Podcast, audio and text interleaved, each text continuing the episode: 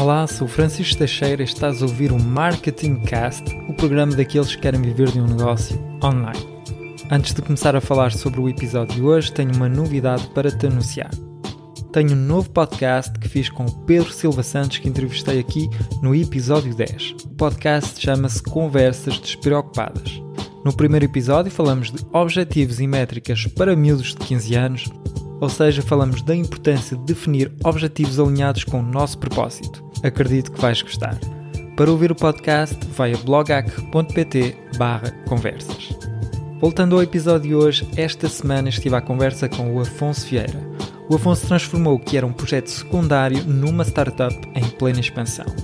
Neste episódio, o Afonso conta-nos como levantar fundos para uma startup, como encontrar o cofundador certo, como lidar com imenso dinheiro após um funding. O Afonso também partilha connosco como motivar verdadeiramente alguém e finalmente ele partilha connosco a grande aprendizagem que teve nos últimos dois anos. Sem mais transição, bora lá ouvir a nossa conversa. Olá Afonso, bem-vindo ao podcast. Olá Francisco, obrigado. Sou eu que agradeço, é um prazer poder hoje conversar contigo Será que te podes apresentar, falar um pouco do teu projeto, como é que tu vieste a criar a tua startup? Isso é logo uma, uma boa, muito boa primeira questão, ou seja, isso já, já dá pano para mangas. Então, sou natural do Porto, tenho 24 anos e sempre fui amante de startups, ou seja, o empreendedorismo sempre teve na base de tudo o que eu fiz, aqueles pequenos hacks que dá para fugir um bocadinho às regras sem ser fora de lei voltando um bocadinho à, à base do projeto, eu joguei ténis a um nível quase profissional. Essa paixão pelo desporto, conjugada com a minha paixão pelos números, eh, meteu-me dentro do mundo das apostas esportivas. Estando numa faculdade de gestão, economia, as apostas esportivas são muito grandes e os meus colegas, sabendo do meu interesse por ténis e do meu conhecimento por ténis, pediram-me desde logo para eu os aconselhar em prognósticos de ténis. Uhum. Ora bem, isso já envolve dinheiro de pessoas, dinheiro de amigos.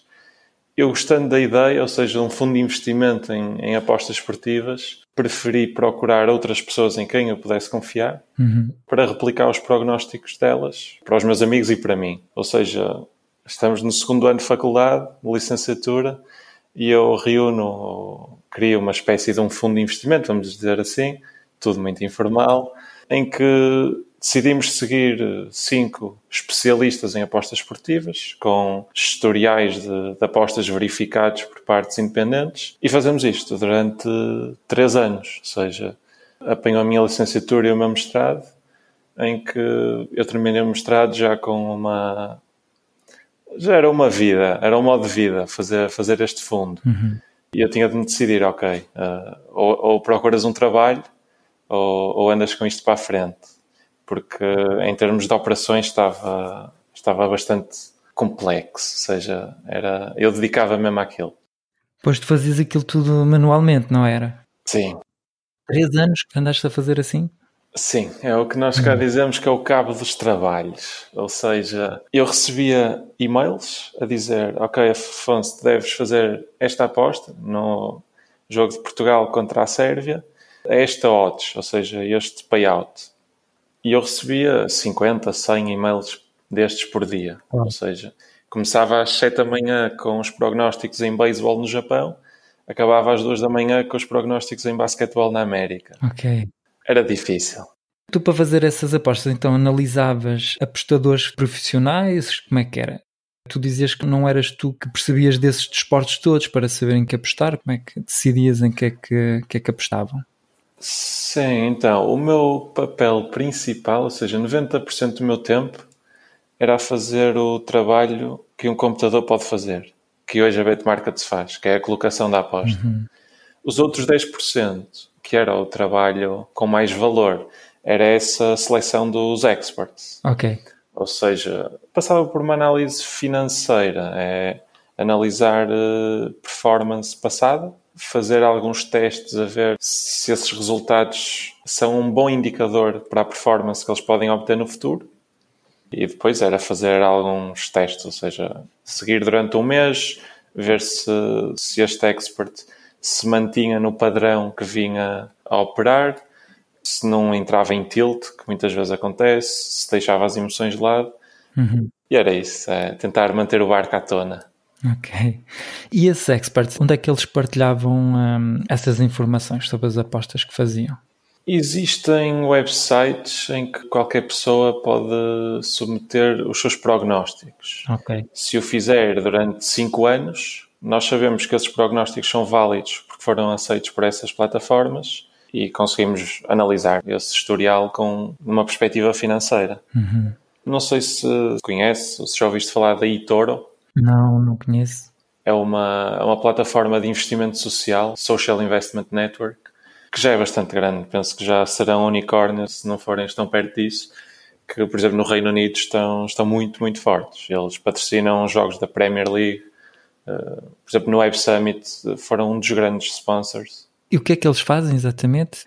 É ligar as pessoas uh, experts a investidores. Uh, o caso deles é nos mercados financeiros. Ah, ou tá seja, tá os, os experts dizem devemos comprar ações de Facebook, vender, comprar, vender. No nosso caso é em apostas esportivas. Ok, estou a perceber. E portanto, tu decides lançar o projeto, mas ao princípio, como é que tu fizeste para poder viver? Porque já conseguias ter alguns rendimentos, também foi isso que te convenceu? Foi os rendimentos que tinhas conseguido através das apostas? Como é que fizeste ao princípio para começar o projeto? Isso é uma. é outra boa questão. então, eu, como eu disse, eu terminei o, o mestrado e isto estava longe de ser uma. A Betmarket estava longe de ser o meu, o meu caminho, porque ainda era preciso passar pela parte de desenvolvimento de software para começar a, a ter receitas. Exemplo, o fundo que eu fazia era era com dinheiro de amigos, ou seja, não era qualquer negócio, era, era um uhum. hobby. Era, era, eu era um apostador quase. Eu fui trabalhar com o meu pai, sempre com a perspectiva de, ok, eu trabalhando com o meu pai tenho a possibilidade de ter side projects, ou seja, tenho algum tempo uhum. para me dedicar a outras coisas, sempre com aquela perspectiva de eu quero ter uma startup um dia. Uhum. E, e pronto, e o dinheiro que eu ia ganhando comecei a aplicá-lo em pagamentos a developers, porque eu não sou developer. Okay. Ou seja, eu trabalhava para receber e pagar alguém para fazer o, o código da Betmarkets. Isto nos primeiros dias.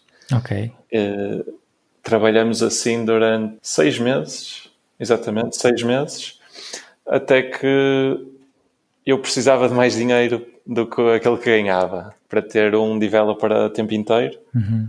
E pensar num segundo. E então começou uma, uma batalha por conseguir funding, ou seja, deixou de ser bootstrapping, em que eu precisava de funding externo. Ok. E uma, uma oportunidade que surgiu, que acabou por se concretizar, foi a nossa participação no programa de aceleração, que nos deu logo à partida 40 mil euros para fazer o kickstart do, do negócio e que eu diria que foi um curso, ou seja, foi, foi uma licenciatura, um mestrado e um doutoramento, tudo em seis meses. Em seis meses depois de teres recebido o investimento da Zero Gravity, é isso? Sim, uhum. sim. Foi depois ou foi antes que estás a dizer essa aprendizagem de seis meses? Eu tive seis meses a operar com dinheiro meu, a pagar a developers. Sim. Passados esses seis meses, entramos no programa de aceleração, que durou outros seis meses. Ok em que aí já foi com os fundos deles, ou deles, que passaram a ser nossos. Ok. E eles tinham formação para vocês ou era só mesmo dinheiro que investiam? Não, ou, ou, seja, o dinheiro foi a primeira razão para nós conhecermos o programa de aceleração, mas ao mesmo tempo o dinheiro foi uh, o, o menor que eles nos ofereceram. Ok. Ou seja, um programa de aceleração é, é um programa intensivo, uhum. só de startups, ou seja, nós éramos cinco startups, em que praticamente todos os dias tínhamos pessoas de lá ou pessoas externas, eh, bem-sucedidas de startups, a falarem, a ajudarem-nos, quase a viver para nós. Uhum. Ou seja, o, o foco ali era: há cinco projetos, vamos fazer o que for preciso para serem bem-sucedidos. Ok. E porquê é que tu decidiste ir procurar investidores e porquê é que não tentaste tornar o teu negócio rentável por si só, com as inscrições, não sei, aliás, qual é o modelo, depois podemos falar no modelo do negócio, mas eh, porquê é que decidiste ir buscar eh, investimento e não eh, conseguir rendimentos com a tua startup?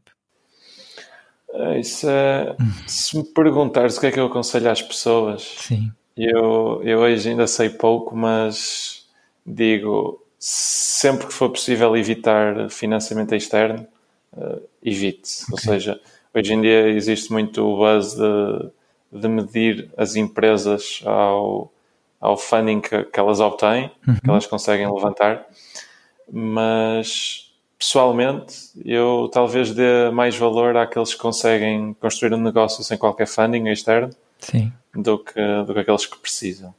Nosso caso é um caso muito particular, ou seja, à partida, nós somos uma empresa de gambling, de betting. Sim. Mas nós não somos, mas só aí já temos alguns problemas legais, ou seja, que é uhum. preciso regulamentos, licenças.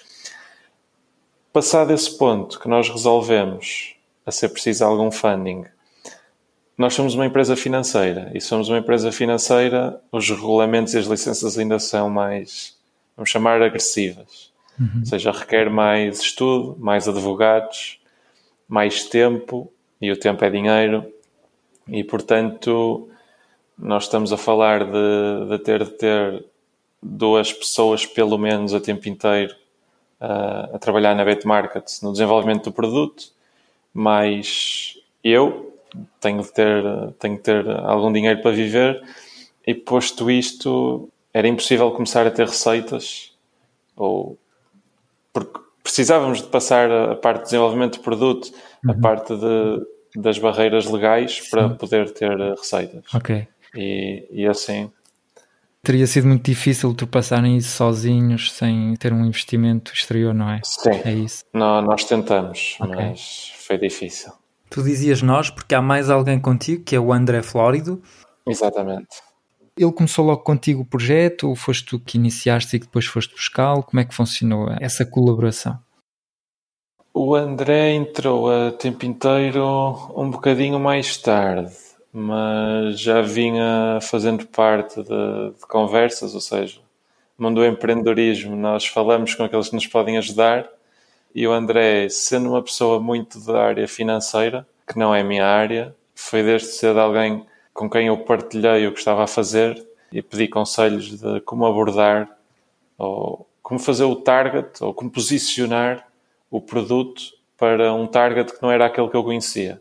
Uhum. Ou seja, nós dividimos o target da BetMarkets entre os gamblers, os apostadores e os investidores tradicionais, financeiros. E enquanto eu tenho conhecimento para fazer o target ao apostador, precisei sempre de ajuda para fazer o target e a comunicação ao investidor. E o André foi desde cedo alguém em quem eu confiei para discutirmos e estabelecermos como é que haveríamos de posicionar a BetMarket. Uhum.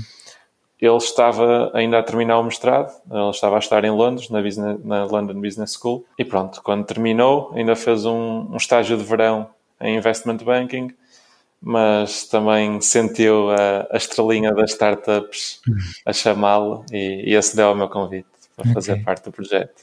Ok, estou a perceber. A propósito do funcionamento da equipa, então a área financeira é a especialidade do André. Qual é a tua especialidade?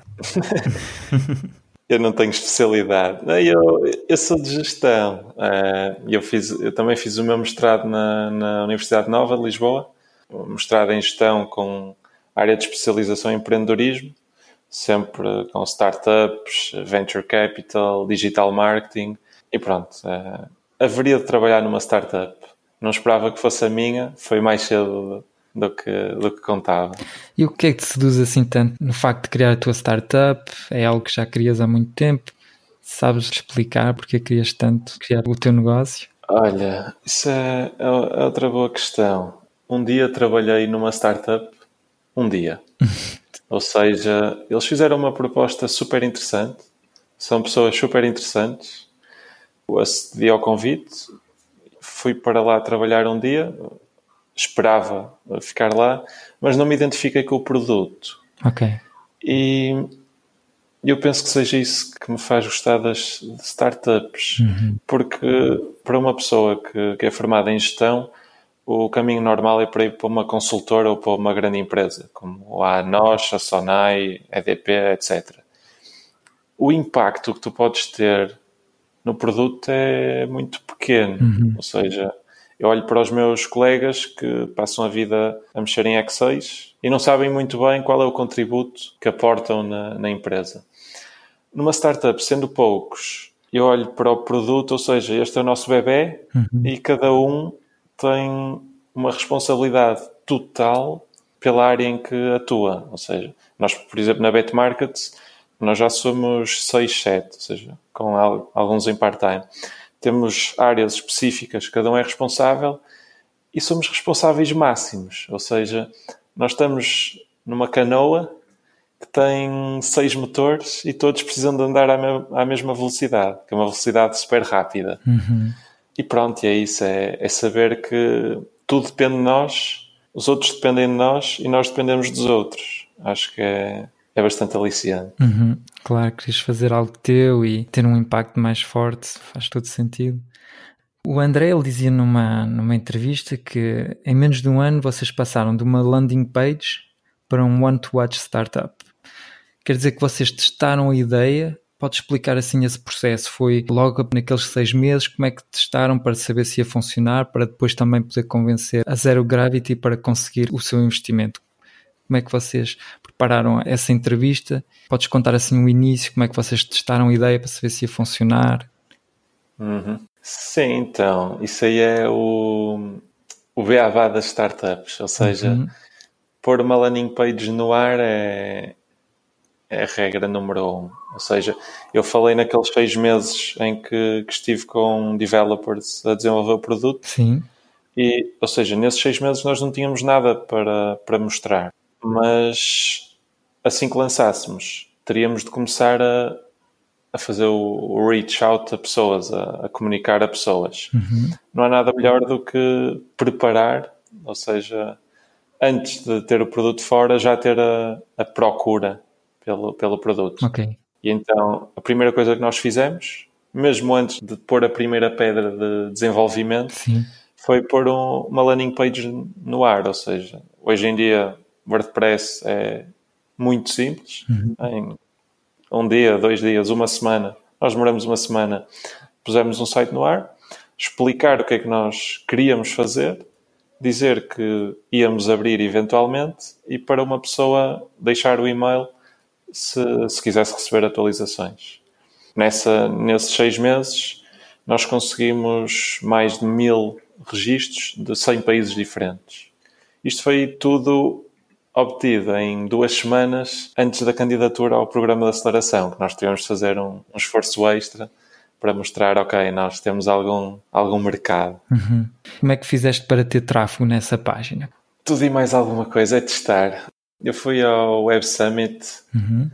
foi nas últimas três edições e na, na penúltima tive a oportunidade de ver um, uma pessoa super interessante a falar de growth hacking hoje em dia já, já, é, já tem algum buzz, demasiado buzz à volta disso, mas acho que ele resumiu qual é que deve ser mais o nosso mindset do que, do que outra coisa, que é ele, ele era um, digital marketer, era ele que tomava conta das redes sociais de grandes artistas como a Taylor Swift, a Beyoncé e, e mais alguns. Lembras-te do nome dele? Uh, não, vou ter de enviar no final. Uhum.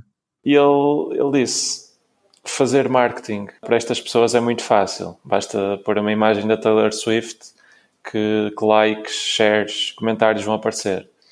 Então eu disse para mim: Ok, eu tenho 30 dias para eu ter um milhão de seguidores no, no Instagram, que sou um Zé Ninguém, por assim dizer. E ele, nesses 30 dias desse mês, fez um Excel com 5 mil iniciativas que, táticas que ele usou. Em que uma tática é qualquer coisa. Pode ser uh, falar num podcast, pode ser uh, usar o Reddit, um subreddit com um, um tipo de post standard que exploras ao máximo. No nosso caso, isso do Reddit foi, foi uma das grandes táticas. Ou seja, estes mil registros que eu te falei de 100 países diferentes vieram maioritariamente duas táticas. Uma foi o Reddit, em que eu tive a explorar bem quais eram as permissões deles em termos de advertising e reparei que nos subreddits relacionados com apostas esportivas era permitido partilhar prognósticos e ter um link no final para uma, um Excel na Google Drive uhum. com os teus resultados. Okay. E eu fiz com que esse Excel fosse dar à BetMarket. E, portanto, podia estar sempre a postar lá aquilo que as pessoas iam dar à BetMarket. Okay. No Facebook, fiz o mesmo. Ou seja, partilhei os meus... Os meus não, partilhei prognósticos, análises de, de eventos. Por exemplo, tenho muito conhecimento em ténis. Fazia alguns textos sobre jogos de ténis e no final deixava uma linha que não passasse muito uh, percebida pelos moderadores do grupo, porque senão era publicidade e tiravam, mas que fosse nativo, ou seja, que aportasse valor para a comunidade, que também os levasse à bet market. E foi assim, foram essas as duas grandes táticas. Ok, percebi. E as partilhas que fazias eram em inglês? Sim, uh, o inglês, ou seja, uma das métricas iniciais para além do número de registros, era a diversidade, okay. ou seja, o número de países. E, e se nos mantivéssemos no português, era impossível. E porquê que acreditas nisso? Porquê que não teria sido mais interessante, se calhar, começar em Portugal, ir crescendo a pouco a pouco em Portugal e depois aí traduzir o site para inglês e começar a comunicar a nível mundial? Porquê que fizeram essa escolha? Sim, isso é, é uma boa pergunta e a resposta acho que, que terei de dizer que depende. Ok. Ainda que o nosso site esteja em, em inglês, uh, eh, 40% da nossa base de utilizadores é portuguesa. Ok. Ou seja, nós temos muito a preponderância da, da língua ou do país de onde a, o site é, que é, nós somos portugueses. Ainda assim, é, e sendo o nosso objetivo ter um negócio global através de, da internet e das, das mídias digitais, eh, acho que foi uma, uma decisão que nós tivemos de tomar porque betting e investimentos em Portugal não estão tão difundidos. Ou seja, o nosso target, o principal país que nós faremos o target é, é o Reino Unido. Okay. Inglaterra, Reino Unido. E, portanto, foi uma opção desde cedo. Muito embora nós tivéssemos sempre o português uh, disponível. Sim. Será que pode explicar o funcionamento da Bet Market? Como é que é? Eu quero apostar eh, amanhã sobre um resultado no futebol, como é que funciona o site? Como é que uhum. podes explicar? Posso, e com muito orgulho. é, é muito simples. Nós dizemos que um utilizador tem três passos para concluir. Ok. Sendo que o primeiro é, é depositar fundos, ou seja, isto é uma plataforma de investimento, o utilizador tem de depositar fundos. Depois tem de seguir os experts, em que tem, um, tem uma listagem dos experts com diferentes indicadores de performance e todo o historial detalhado uhum. que dá para fazer análises estatísticas. E o terceiro passo é fazer login semana a semana, 15 em 15 dias, mês a mês, para ver como é que eles estão a sair. Ou seja, o setup é feito num minuto e está feito. Ok, então tu chegas lá, colocas algum dinheiro no, no site e dizes aposto como este especialista e, e ele vai apostando, não é? Sim, é, imaginemos que fazes um depósito de mil euros e, e dizes eu, eu quero seguir este expert ou alocar a este expert 200 euros uh, alocar outros 200 euros a este expert, uhum. que sempre que eles fizerem uma, uma aposta, a mesma aposta é replicada por ti. Ok, estou a perceber. E qual é o vosso modelo de negócio? Recebem uma porcentagem sempre que há dinheiro que é depositado ou sempre que há uma aposta que é ganha? Como é que funciona? Um dos principais motivos para eu gostar de startups é o de poder uh, criar valor para o utilizador. Uhum. Ou seja, eu dou muito valor, por exemplo, aos produtos que uso e às pessoas que falam comigo se eu sentir que eles estão a fazer algo porque querem que eu seja bem sucedido ou porque querem vender. Ou seja, acho que é fácil fazermos esta divisão. E na BetMarket nós vivemos muito para o utilizador base tem de conseguir ser bem sucedido a investir através da BetMarket, ou seja, a ter lucro. Uhum. É uma proposta de valor difícil de atingir, mas eu acho que nós temos todos os processos in place para, para o conseguir. Respondendo à tua questão de. Agora estou, estou a pensar. ah, pensa tranquilo, não tens pressa. A ideia era perceber como é que vocês vão conseguir rendimentos. Sim, exatamente. Nós tivemos uma, uma grande questão desde cedo, que é a melhor forma de, de rentabilizar um modelo de negócio destes é de cobrar, ou seja, a BetMarket será um marketplace, um mercado que liga investidores a experts, em que os investidores pagam uma percentagem dos lucros aos experts só quando eles têm lucro. Ou seja, se tu segues um expert com 200 euros e ele te ganha 20, tu vais-lhe pagar uma percentagem. Neste momento pode ser que há, definimos à volta de 25%. A maneira mais fácil para nós, Betmarkets, seria de pôr uma comissão sobre isto uhum. ou fazer um modelo de subscrição, por exemplo, em que cada investidor teria de pagar X euros. Okay nós tentamos maximizar os lucros do investidor e, portanto, vimos que, ok, nós estamos a, a gerar apostas para as plataformas de apostas, que é o negócio deles. Uhum. E, portanto, poderá haver aqui espaço para, poderá haver aqui sinergias para que eles sejam os nossos clientes. Ou seja, nós estamos a enviar-lhes turnover, volume de euros em apostas, uhum. e acreditamos que, que eles nos poderão pagar por isso. Neste momento, e isto é, é muito recente, ou seja, ainda é, é deste mês de março, nós já conseguimos falar com os três maiores, uh, as três maiores plataformas de apostas. Não sei se já ouviste falar na Betfair, por exemplo. Uhum. Pronto, em que eles serão nossos parceiros, em que eles nos pagam uma, uma fee, uma, uma comissão por cada euro que nós lhes enviamos de apostas. Estou a perceber. É um modelo interessante. É algo que acabaram de negociar, atualmente não está a funcionar, não é?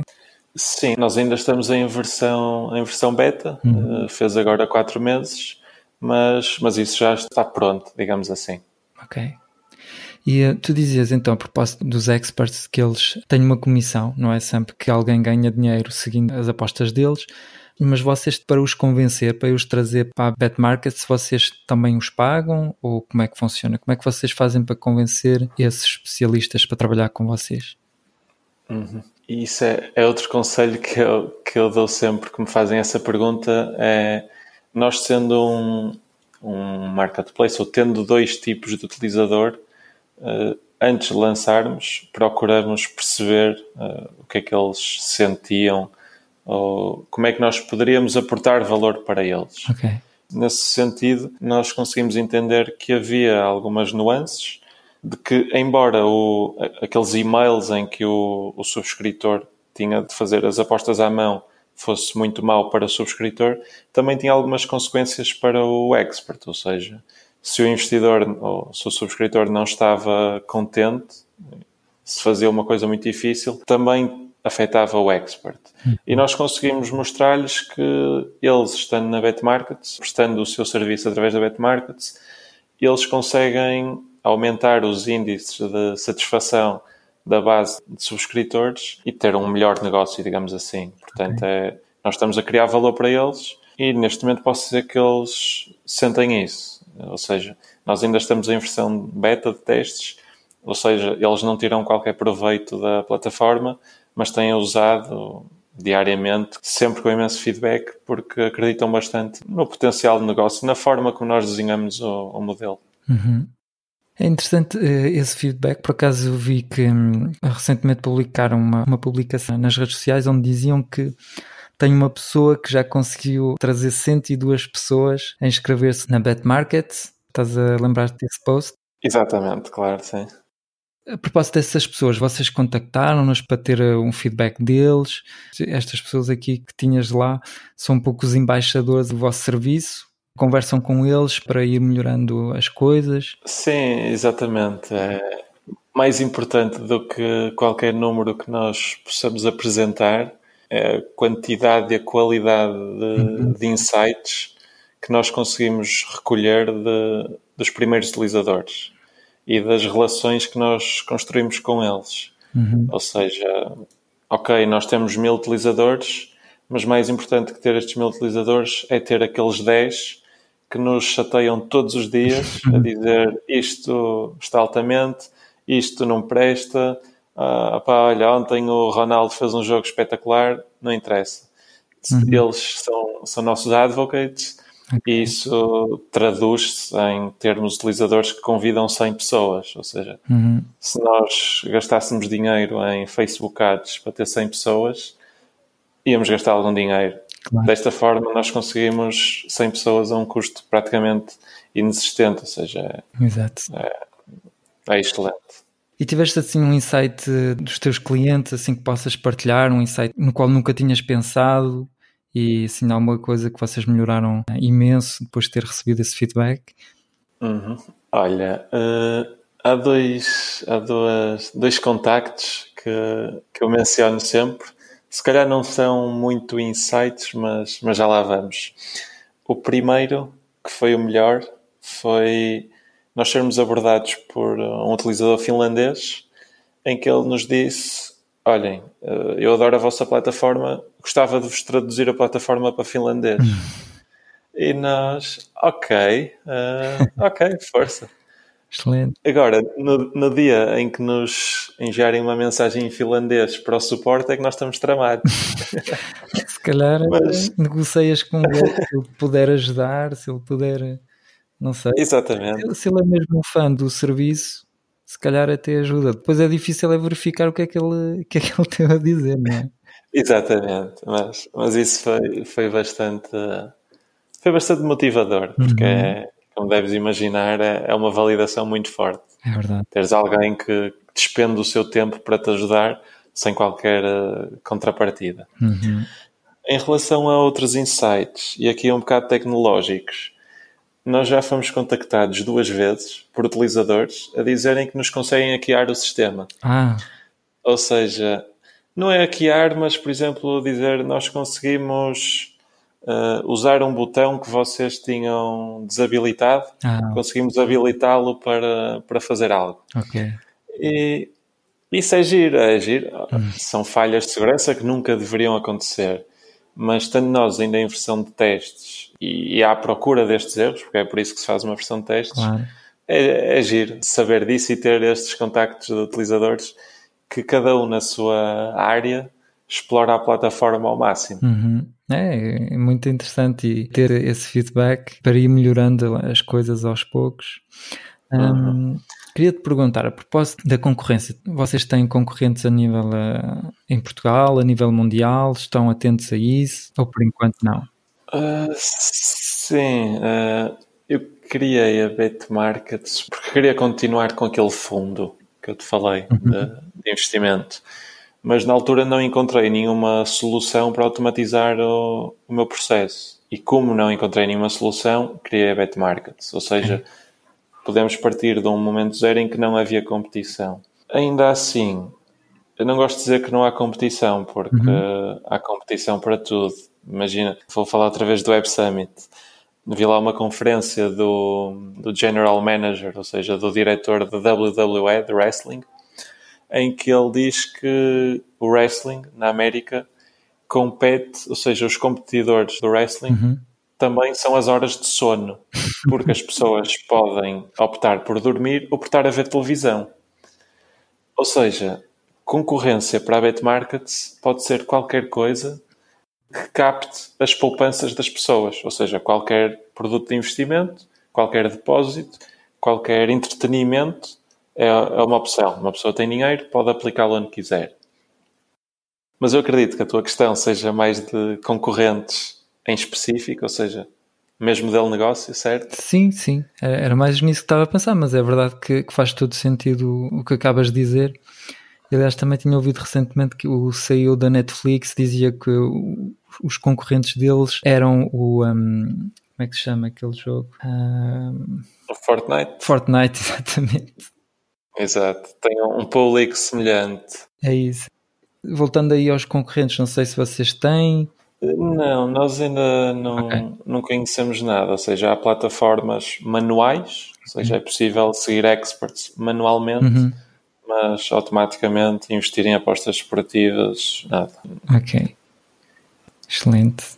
A propósito do funding, vocês conseguiram também 150 mil euros, é isso? Sim, exatamente. Hum, em que é que investiram o dinheiro? Quando recebes de repente assim um tanto dinheiro, como é que sabes gerir isso? Será que deves gastar aquilo uh, construindo uma equipa rapidamente? Ou como é que fazes para fazer a gestão? Uhum. Muita responsabilidade, uh, não é? Exatamente, sim.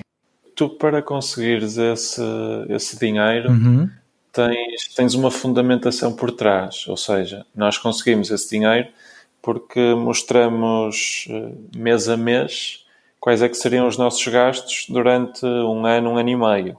Ok. Ou seja, nós antes de o recebermos já saberíamos uh, com um certo grau de certeza onde é que o iríamos aplicar. Ou uhum. seja, acho que nunca tive aquela essa sensação de ok, temos muito dinheiro na conta, podemos fazer o que quisermos. Não, nós já tínhamos eh, programado. Neste momento nós precisamos de ter dois eh, developers o tempo inteiro. Eu procuro um co-founder para, para não ser só eu a tomar todas as decisões e ter toda a responsabilidade. E fazendo esta equipa de quatro, à partida não teremos muitos mais gastos. E tem sido assim que temos vivido. Ok. Estavas a falar aqui na tomada de decisões. Portanto, como é que vocês funcionam hoje em dia? Quando tens uma decisão importante para a empresa, és tu que decides? Ou é toda a equipa? Ou, é, ou és tu e o, e o André? Como é que funciona? Isso aí eu vou dar uma resposta muito pessoal, ou seja, uhum. não sei se é a resposta mais certa, mas pode ser que para nós tem, tem resultado. Okay. Eu optei desde o início e o André chegou e, e concordou, ou seja, vimos que resultava que é, as decisões são tomadas pela pessoa com melhores capacidades para tomar essa decisão. Ou seja, se, há, se é preciso uma decisão em que eu não sou a melhor pessoa para tomar, eu não me vou meter. Ou seja, okay. ok, tendo mais responsabilidade, posso querer saber pelo menos qual é a decisão para se for algo que não possa mesmo ser eu não deixar, mas uhum. fora isso é a pessoa mais indicada ou o grupo de pessoas mais indicadas, porque a maioria das decisões são tomadas em conjunto, tomam a decisão. Ok. É super interessante essa forma de funcionar, de confiar nas pessoas, confiar que elas têm capacidade de resolverem as coisas, sentem-se talvez mais livres e, e com mais vontade também de, de fazer as coisas como são elas que decidem. Ah. Sim, eu posso dar um exemplo muito bom e prático de, de porque é que eu também tomo essa, ou tomamos essa, essa decisão de decidir assim. Uhum. Uh, no início era, era eu que desenhava a plataforma, ou seja, okay. os sketches, os sketches para os programadores fazerem, era, era eu que os desenhava. Ou seja, eu perdia cinco vezes o tempo que uma pessoa da área perderá porque não era a minha área, e as minhas decisões não eram as melhores porque não seria a minha área de, de, de experiência. Uhum. Neste momento nós temos uma designer em que é ela que toma as decisões, porque não faz sentido ser eu, sabendo que eu vou tomar piores decisões e demorar muito mais, prefiro que mesmo que seja uma, uma má decisão, que ela aprenda para ela própria. Ou seja, sendo, na minha ótica, sendo uma pessoa responsável e a dar o seu melhor, acredito que pode haver decisões que, mesmo sendo más e pudessem ser evitadas, se ela aprender com elas, vai, vai ter o triplo dos benefícios. Uhum. Muito bem. E a propósito da tua equipa, tu dizes que tens 6, 7 pessoas agora a trabalhar contigo. Como é que tu fazes para contratar alguém? Porque é bastante responsabilidade. Como é que fazes para decidir que perfil é que, é que procuras? Como é que é assim, o processo para contratar alguém? Fazes um teste? Como é que funciona? tem, tem a ver com necessidades, ou seja, uhum. uh, é preciso. A questão dos programadores, desde o início, foi, foi simples, ou seja, uhum. nós precisávamos de começar a desenvolver o produto, um primeiro programador. Uh, a partir daí, ele foi começando a especializar-se muito na parte do back-end ou seja, da, da parte da lógica, da plataforma, da estrutura, e vimos que era preciso alguém para ficar encarregue da parte do front-end, do layout. E então o segundo programador foi contratado nessa ótica. Após isso, tem sido na base da, das necessidades e também do interesse, ou seja, eu disse que nós agora somos 6, 7, não te disse um valor exato, porque não, havendo pessoas que não fazem parte da equipa oficialmente, elas estão a trabalhar no projeto. Ou seja, dou-te um exemplo. Nós estamos a, a começar a desenvolver um, um algoritmo de predição de, de, probabilidades para eventos esportivos, em que é uma pessoa que não pertence ao projeto, mas como está super interessada e tem as capacidades para fazer isso, nós estamos a dar-lhe algum apoio com vista no futuro ela poder fazer parte da equipa. Ou seja, é quase como alguém a, a criar a sua startup, começa por hobby, uhum. vai ficando mais sério, em que depois se, se concretiza para, para a equipa. Okay. E eu acho, acho este processo bastante bom porque dá para tu, enquanto empregador, conheces a pessoa e vês que é, é uma contratação acertada. Uhum. E para mim, tão importante quanto isso, para o, o empregado ou contratado, perceber que gosta de, de fazer o que está a fazer. Ok. Porque posso dizer, e tu saberás certamente, qualquer pessoa faz o triplo se, se se identificar e se gostar do que está a fazer. É verdade. E, e acho que é, tendo recursos tão escassos, tens de conseguir encontrar estas pessoas. É, é, muito, muito interessante. Eu recentemente estava a ler uh, um livro sobre um, psicologia na, na, tomada de decisões e dizia lá que a motivação principal das pessoas não é, não é o dinheiro. Eles davam um exemplo quando tu, ah, vamos imaginar, estás a jogar ténis, porque é que tu só paras de jogar quando já não há luz suficiente para ver a bola? Porque é que estás a perceber aqueles momentos em que tu estás a curtir tanto jogar que não, não, não paras e estás ali a suar e não comes e estás cheio de fome e, e, continuas praticando o teu desporto. É, eu, eu posso te dizer, por exemplo, eu vou-te dizer o meu caso, mas eu posso dizer que isto acontece com toda a equipa, que é, uhum. Imagina, eu ao domingo de manhã acordo e, e, não tenho nada para fazer, se calhar há, há uns meses uh, jogava uma Playstation ou fazia qualquer coisa para me divertir, hoje se calhar vou ver como é que é o feedback dos utilizadores e, e, responder a alguns, conversar com outros, porque é o que me dá mais gozo fazer nessa altura. É sim, é assim. sim. Uh, a propósito disso, às vezes o que acontece é que uh, estamos sempre a pensar no, no negócio e esquecemos de às vezes estar com os amigos, com a família e fazer outras coisas que também gostávamos, mas que acabamos por pôr de lado. Isso acontece contigo e esforças para manter um, uh, para ter outros interesses além do negócio, como é que estás a lidar atualmente com isso? Sim, isso é, é uma boa questão e eu, eu se calhar não, serei a pessoa errada para responder porque tenho muito a melhorar nesse sentido. Ou seja, em primeiro lugar, acho que é de separar os momentos, uhum. os nossos momentos, porque nós tivemos os seis meses no programa de aceleração Sim. e agora não estamos. Ou seja, enquanto estivemos no programa de aceleração, aquilo, ou seja, socialmente nós estávamos uh, muito expostos. Ou seja, nós éramos todos amigos, todas as startups, e vivíamos todos juntos todos os dias. Ou seja, aí acho que, que não. que estive sempre muito bem. Neste momento, estou ansioso pelas férias da neve que vou tirar na próxima, nos próximos quatro dias, porque estou a precisar. Ou seja, eu, para, para teres uma ideia, eu não tenho uma semana de férias seguida desde o início da Betmarket, de, desde sempre. Há quanto tempo é que começou a Betmarket? Há cerca de um ano e meio. Um ano e meio. Quase okay. dois anos, sim. Uhum. Ou seja, tenho sentido um bocado, mas, por exemplo, isso também vai cada pessoa tem de fazer a gestão à sua maneira, porque cada pessoa é diferente. Por exemplo, eu hoje já tento optar por às nove da manhã jogar ténis ou ir ao ginásio uhum. e, e depois, pronto, chego ao escritório às dez e meia ou onze e estou cá até às oito da noite e faço a minha gestão à minha maneira, que, é, uhum. cada pessoa é diferente, mas acho que invariavelmente todos vamos sentir falta de, desse equilíbrio que falaste. Claro, claro. E, e a, a, seu tempo todos uh, faremos essa gestão, senão, uhum. senão não dá. É, senão é um trabalho a longo prazo e portanto, uh, senão depois arrebentas, não, não, não Exatamente. Exatamente. Hum, Queria te perguntar, eh, qual é assim o teu objetivo para a Bet Market no, no, nos próximos tempos? O que é que estás a planear? Qual é assim a tua visão? Uh, ora bem, a Bet Markets, nós vivemos com a, o objetivo de fazer com que as apostas esportivas sejam vistas como um investimento. Ou seja, uhum.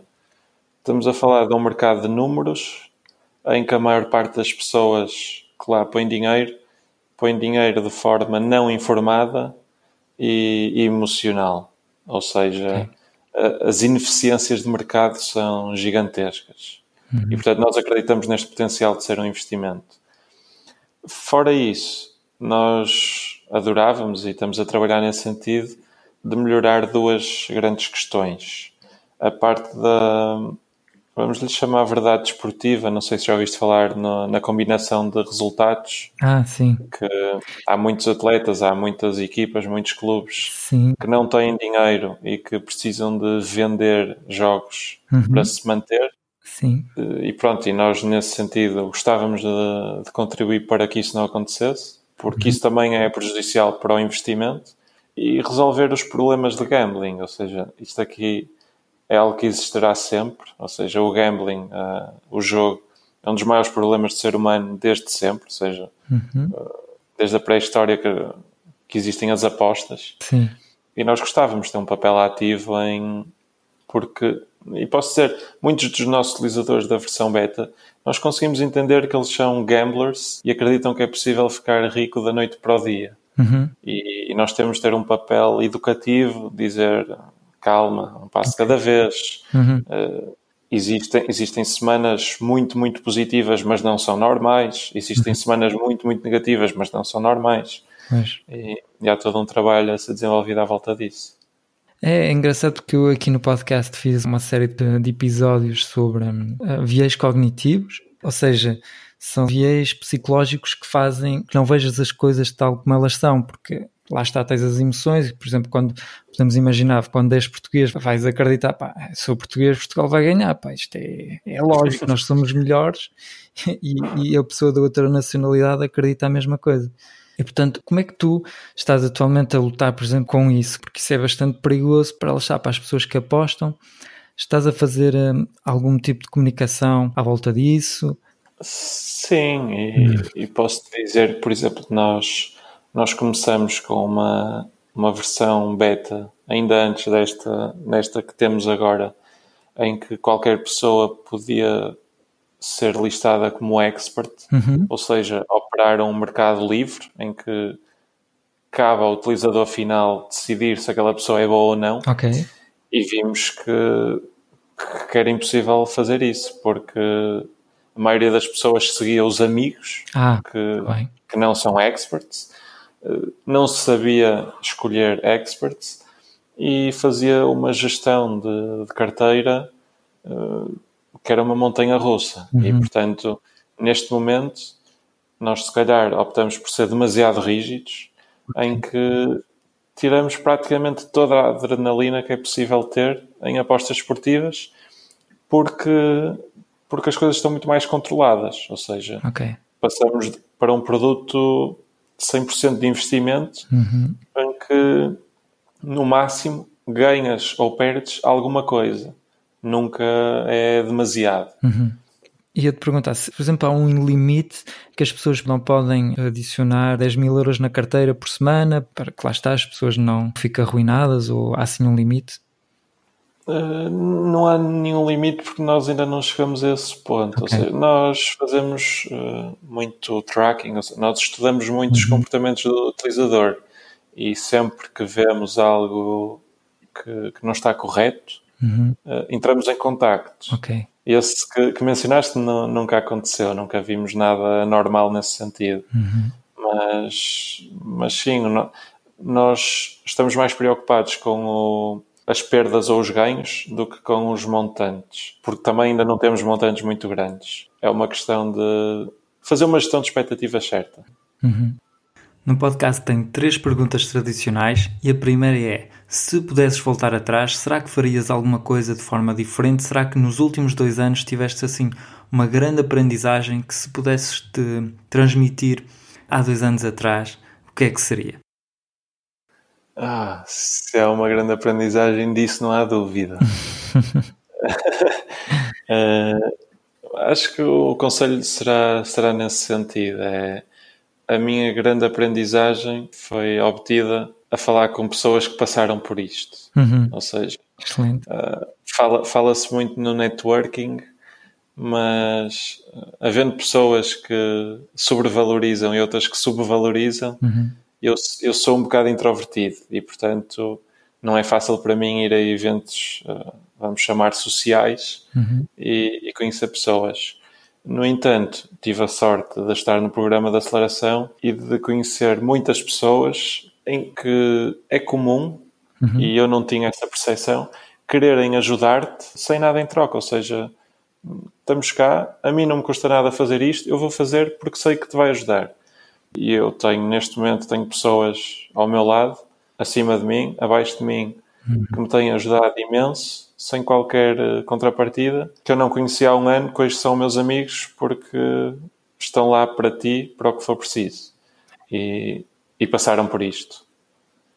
É interessante porque eu, por exemplo, quando lancei o negócio, estava muito focado com o objetivo de, de, ganhar dinheiro, de finalmente poder trabalhar por conta própria e não ter de trabalhar para mais ninguém. E algo que eu não estava à espera era de conhecer tantas pessoas, de conhecer tantos empreendedores e de ter esta energia toda. Eh, foi realmente algo que tem muito valor. Claro, nós todos precisamos de ter rendimentos, mas esta comunidade toda de empreendedores cheia de energia positiva tem sido eh, muito, muito boa para mim e talvez também tenha sido algo que tenha acontecido contigo.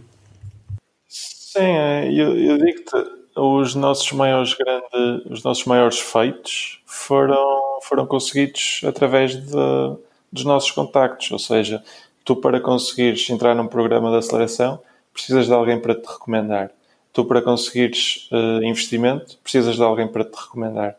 Tu para conseguires um contacto no, num operador de apostas como a Betfair precisas de alguém para fazer a introdução. E só conhecendo pessoas é, é que o consegues. Excelente.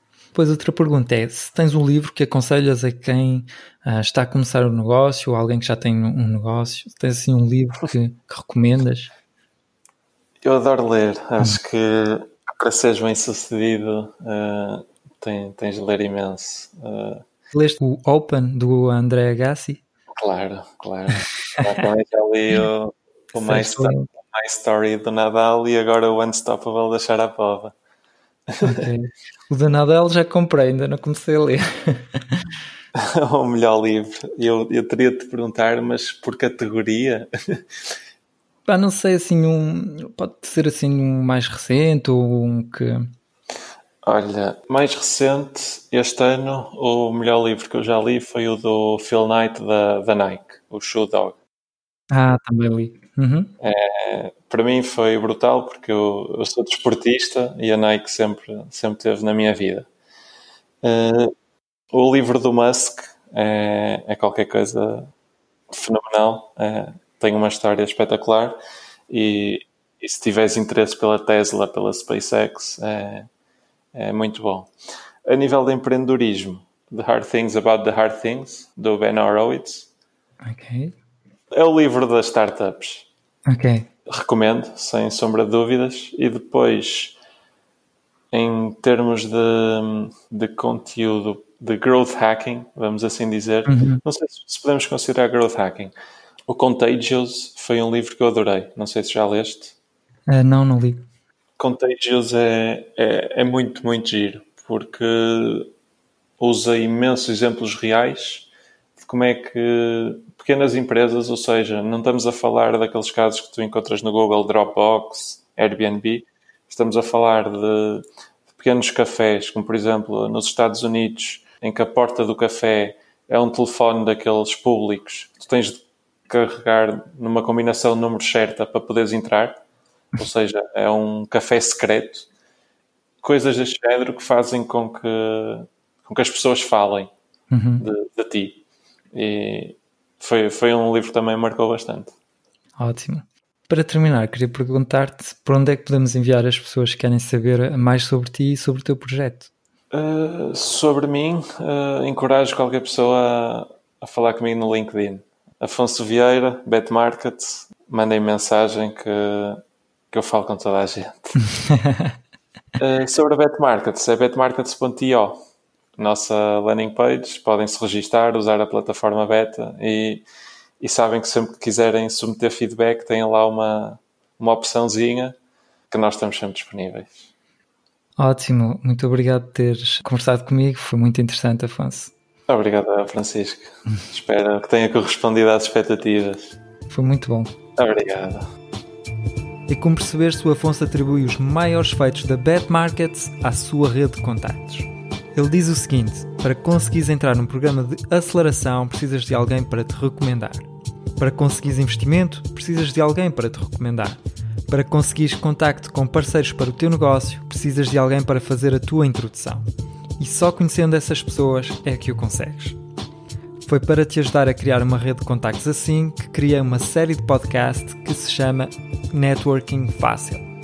São quatro episódios onde resumo para ti o livro Como Fazer Amigos e Influenciar Pessoas do Dale Carnegie. Este livro é um clássico e um dos melhores livros para aprender a melhorar a tua relação com as outras pessoas. Portanto, recomendo que ouças essa série de episódios em blogac.pt amigos. Nessa página não só poderás ouvir todos os episódios da série, como também poderás receber todos os conselhos resumidos descarregando um PDF gratuito. Portanto, se queres fortalecer a tua rede de contactos, vai a blogac.pt amigos. Tenho certeza que, tal como o Afonso, uma boa rede de contactos te ajudará imenso no teu negócio. Muito obrigado por teres ouvido o episódio até ao fim. Até já no blog. Tchau!